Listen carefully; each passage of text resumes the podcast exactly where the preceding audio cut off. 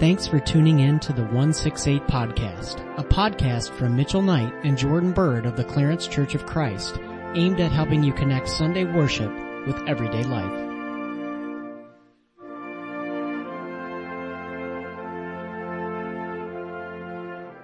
Welcome back everybody to another edition of the podcast. And today in relation to New Year's Day, New Year's Eve, the whole switching from one year to another coming up, uh, we thought we would look at the topic of renewal and the idea of like starting over or starting something new or making a change in your life. And so we're going to look at that topic today on the podcast.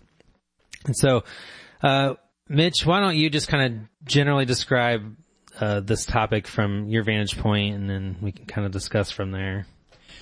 So, in my conversations I've had with other people, and in my own life, I kind of get the feeling, and we were talking about this before we were recording, that we like to think of being renewed is kind of like this light switch. I mean, you, you kind of see that even with New Year's resolutions and stuff like this. We think a change is just going to happen immediately. We think just because it's a new year, things are going to be magically different. But you know, I always think of um, the intro to Romans 12, which is you know, don't no longer conform to the pattern of this world, but instead be transformed by the renewing of your mind. Um, you know, transformation and renewing. I mean, these are ongoing processes. They don't just happen all at once. Um, so for me, I think it's always important to look at it as um, a work in progress and the other part of it is not like it's not my hands on the steering wheel doing it. I mean, I do play some part in being complicit to what God wants to do, but it's God's work of art. It's His craftsmanship. Um, and you know, He is in control of that process and it's on His time. So I, I would say, yeah, it's mostly about understanding for me that renewal is a process and that, um, you know, renewal doesn't get credited to me, it gets credited to the Father. What about you, J Money? if you're in youth group or our youth group at church, that name comes up. it's not typical of, or J Dog. Somehow that got carried over. Like the least looking person to be called that, I think, but whatever. That's perfect. It's, it's become, it's become a thing, at least in the last year, I think, but anyway, back to our topic. So I know, maybe, unless I just missed it there, I know we talked about at the beginning, uh, before we started recording about just, I think you touched on it there about the way our culture approaches renewal. And I know you made a comment about how there's this preconception that or I mean, it's pretty obvious. Like we, one of the big deals about New Year's Eve, New Year's Day, like the change of a new year is like, what's your New Year's resolution? I mean, exercise companies have, or fitness companies have like made a large part of their money, at least, at least from advertising wise, it seems that way on getting people to like, oh yeah, in this new year, I'm going to make this change to exercise more. And so there's something historically and culturally that has become associated with the changing of a year of changing something about oneself. And while that idea is like, you know, morally neutral in general, like there's nothing wrong with changing yourself. I think as followers of Jesus, like if we didn't talk about that, like none of it makes sense. There's no point of following Jesus if there's nothing that needs to be changed. Like the reality is we live in a sinful world. We're all impacted by sin. We all need saved and delivered from uh, our separation from God and the the way of life that we've taken on apart from Him. So like we need to be changed, but I think for followers of Jesus, where this whole thing comes back to is like, are we shaped and formed by the way culture approaches change, or do we have other? Are there other things that initiate change or for us to have, you know, initiate change into our own life. And I think that's where maybe this conversation switches for a follower of Jesus. I think from my end, a couple of things that came to mind, just thinking about the whole idea of like renewal or change. There's a few phrases or, or, or some language from the Bible that comes to mind when I think of this. And the first one is just the idea of being born again. It seems like in the Christian landscape right now, that term's maybe not used as much just because of how much it's taken on baggage from an evangelical standpoint and just a cultural standpoint. But the idea is, is very biblical from the conversation that Nicodemus has in John chapter three with, with Jesus where he, Nicodemus comes to Jesus and uh, basically talks about like how can, you know, how can I be born again or like how can I have eternal life? Like what, what do I need to do? Like how does this work? Jesus starts telling him like you can't see the kingdom of God unless you are born again. So Jesus himself uses that language and that's where Nicodemus starts going like, what do you mean born again? Like I'm already, I've already been born. Like how does that work? And like he just can't conceptualize the idea of like how to have a renewed life. And probably part of that is just like any one of us, like if we don't know, if we didn't know Jesus, like we wouldn't know how lost we really are. Like, but seeing Jesus kind of in relation to our life, like we can see that. And so just from the, just the idea that like within the framework of following Jesus, the idea of being born again or starting life over, if you will, is very much there at the heart of following Jesus. It's very much there at what Jesus is calling his followers to be about. And while that isn't something you do over and over and over again, um, we see throughout the rest of scripture, at least in the New Testament, that the idea of being born again is, is more like the starting point. It's the beginning. Like that's just like your biological life. You, your life begins, I mean, at least the experiential part of it, um, and the awareness side of it begins at birth I mean, there's conception and, and all the things that kind of lead up to it, but that's like your awareness of like beginning. I mean, that's what we celebrate with our birthdays and all that kind of stuff. Uh, just like the day today we're recording this, my, uh, one son's birthday is today. It's like we just, we're going through that today.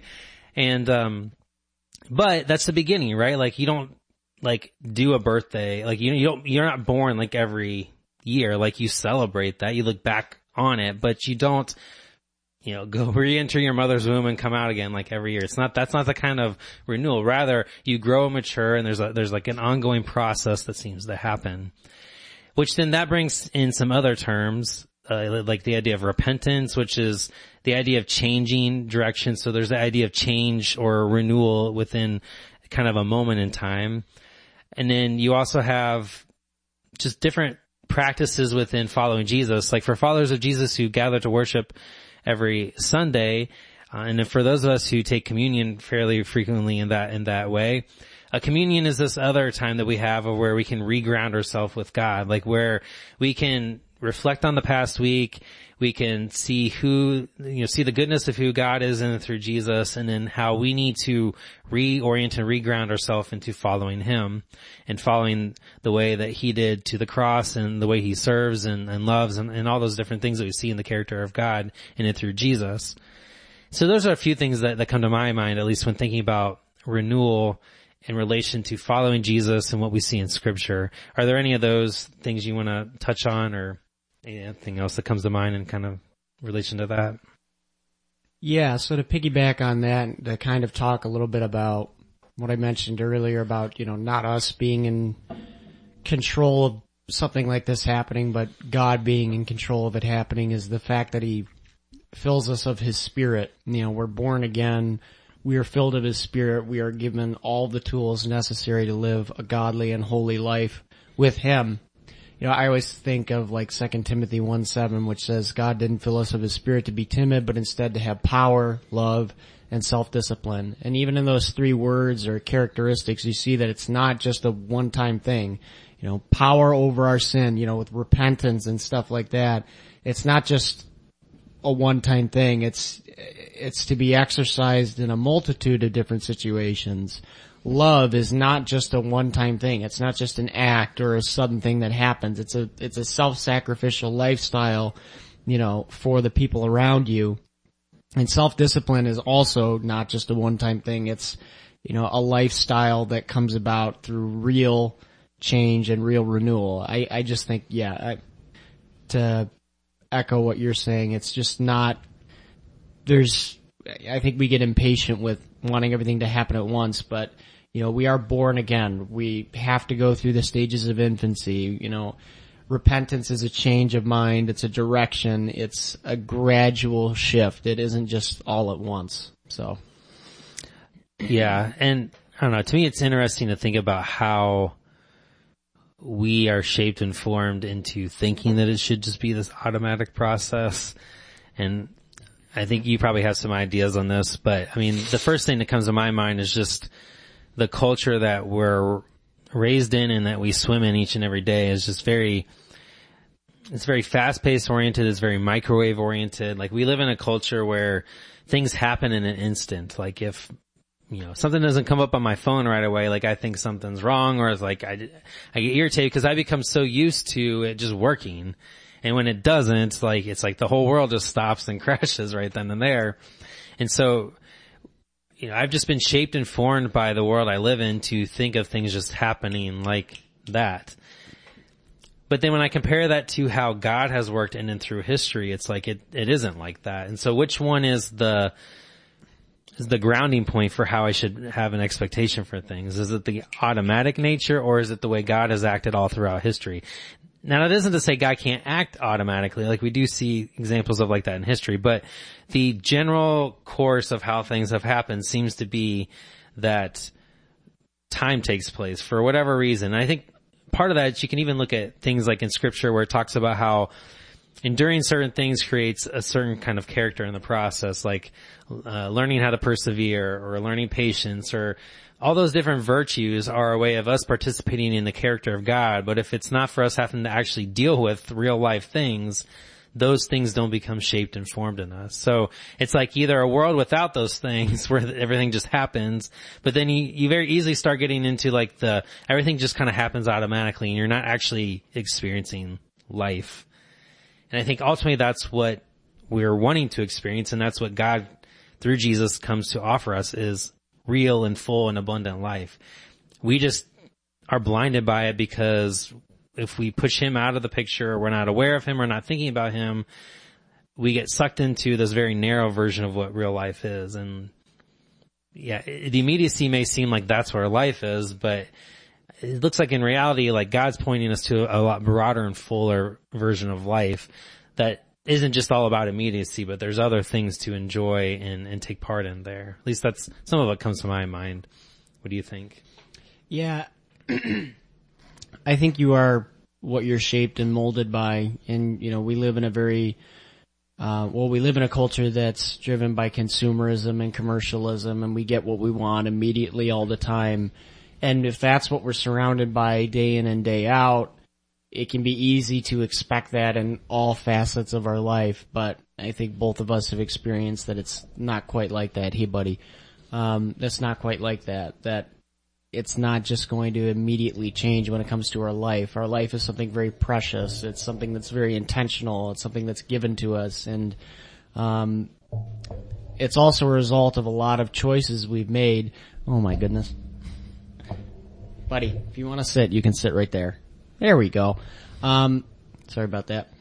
Um, yeah, it's a result of a lot of the choices that we've made and to kind of get steered in another direction. It's not just a, it's not a one moment thing. It's a moment by moment thing. It takes a lot of intentionality and it takes a lot of time, which is the complete opposite of what we're used to, to your point. And, you know, I think that's what's beautiful about it is that, I mean, just the amount of anticipation that's there means it's more satisfying when change actually does happen. It's just, it's a larger work in progress, but the reward is more fulfilling because of the amount of time it takes, uh, and the amount of real progress that happens over the time that it takes. Yeah, and, and, and me saying that, like, I'm saying that, like, but it's definitely not like that's how I easily default to.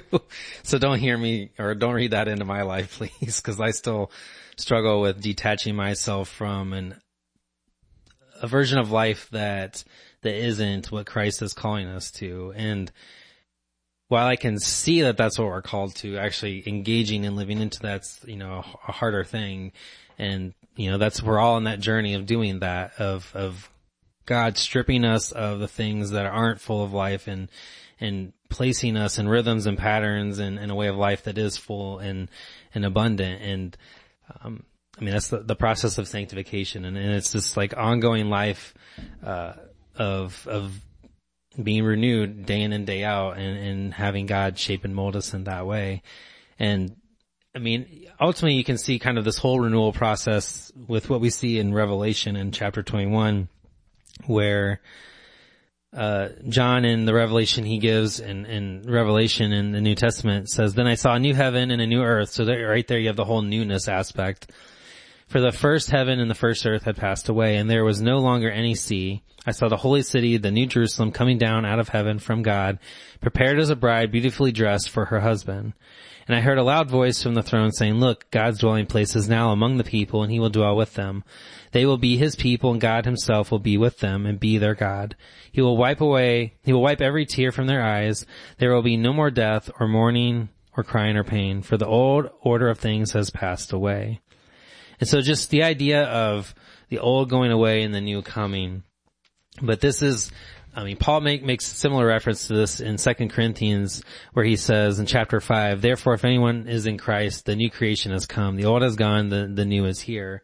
And it's this resurrection life that we see in the resurrection body of Jesus and the resurrection life that he experiences that we have begun to participate in anticipatory sense. It seems, you know, like we get to kind of, we get to enjoy aspects of it now, but not to the fullest extent because it hasn't fully happened for all of us.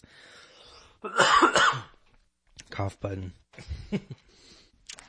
um, but it hasn't fully come for us in, in, in, the fullest sense yet. And yet that's what we look forward to. And one of my favorite uh, writers or, and thinkers, N.T. Wright makes the point of like, what's, what's the point of living in a, a new way now, even though it hasn't fully come? And his whole point is like living that way now like trains and prepares us to live like that into the future. So like if that's the life we anticipate forever, we have the benefit now of getting to live into that now. Like it's like um getting to see a movie ahead of time before the public does. It's like that kind of idea. Like you get a sneak peek, if you will, or like this kind of, it's probably more like a movie trailer is probably the better example of that. Like you get a sneak peek of the full thing. You get a taste of it.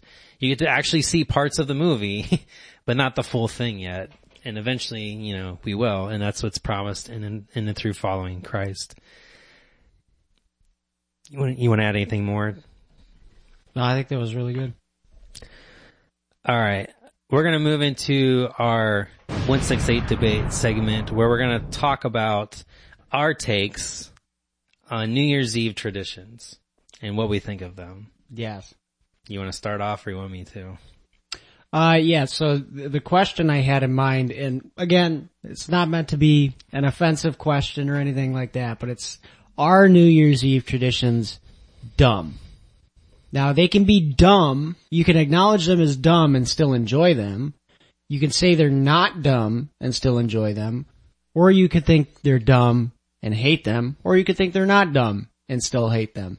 Either way, there's a multitude of opinions here. As for me, I think that New it's Year's for me Eve in my house. as for me in my house, we will not serve the dumb New Year's Eve traditions. Uh, I think they're very dumb.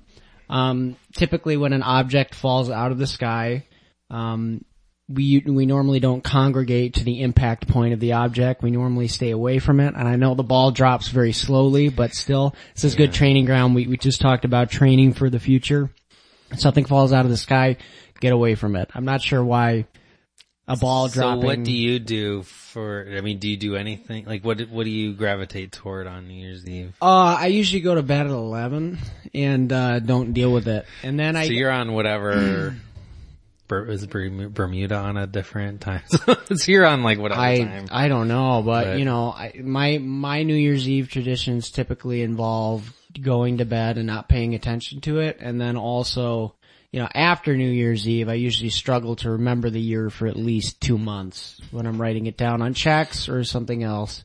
So, A check. How old are you? You actually use checks? unfortunately, sometimes you gotta. Um, but yeah, uh, the other thing, like New Year's resolutions, again, I mean, what's the, isn't it like something like 70 something percent of New Year's resolutions go unfulfilled? Like they go for like a I mean, week. it's almost like a laughing stock kind Yeah, of I thing mean- anymore of like, I made one and ha ha ha, I kept it for however long. Exactly. It's like you don't need to wait until the new year to change yourself.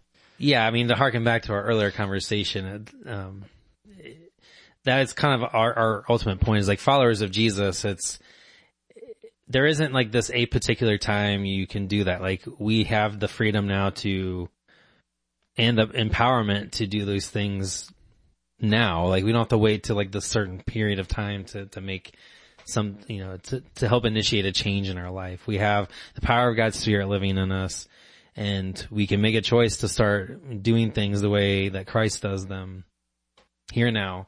Um, and that's not to say like, like, hopefully that's caught in what I'm saying. Like it's not us doing it alone. It's a us empowered and guided in that process to, to do that. But yeah, so like, yeah, I mean, I, I get culturally like that it's a thing. I, I think for me, uh, what else, I guess before I go in, what else do you have to add there? Um, I don't cut you off. I, I think it's a, just an, another thing is just like the dumb way we romanticize it too. Like everyone has to kiss somebody, you know, and it's like, okay, then what? it's like, does anything ever come out of those kinds of situations? Like, I don't know. It's like, it's just another element to add on top of it that's like, it's great for movies and selling cards and stuff like that, but I'm not really sure it's substantive in real life. So I think they're dumb. What about you, Jordan? Yeah, I mean, I, I probably think similar in that like there, I don't find there to be any grand meaning to most of the cultural New Year's Eve elements that we have. Like, I, I, I mean, when I was younger, I used to think it was like, like I wanted to stay up until midnight, like do the whole thing. Like, I don't know, it was like, I felt like I was a part of something, I guess. Like the order I've got, like, the whole like Times Square thing is like the most anticlimactic thing you could ever do to celebrate something. Like, if it actually did drop and something exploded, I think I would actually want to wait up more for that. But like, the like, it's like, I don't know, like it's just so anticlimactic. It's just like this bulb slowly drops and then it's like three, two, one, and then it's just like nothing happens. There's not like, I don't know. I mean, a bunch of people maybe screaming, yelling in Times Square, like or on TV or whatever, but it's like nothing grand really happened. I don't know. I mean, some countries you see fireworks and all that kind of stuff and that, you know, that's kind of fun and cool.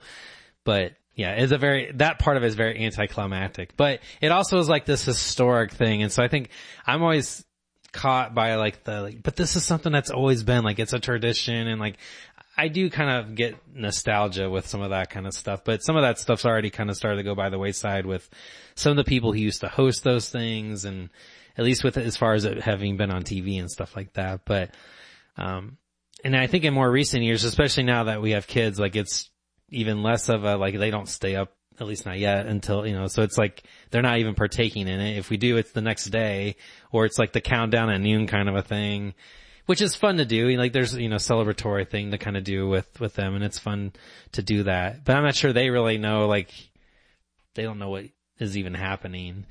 Um, I, I've always thought it kind of odd that we celebrate the whole like change, like it's like, oh, that year's gone as if like something's really changed, but it's like really, I mean, it's just a way of marking time, which is good because like historically it helps us keep track of stuff and all that, but I'm trying to think if we really have any other, like we've done like get together, like party things on New Year's Eve. Like that's fun. Like I remember growing up, we used to go bowling like every New Year's Eve, which I used to think was a fun thing to do. Like, and I remember being like distraught, like if like, it was like, we might not do that. I'm like, no, like that's what we do. so like even at a young age, like that kind of a thing became something like we did and I expected it to kind of happen because like that marked that day or whatever.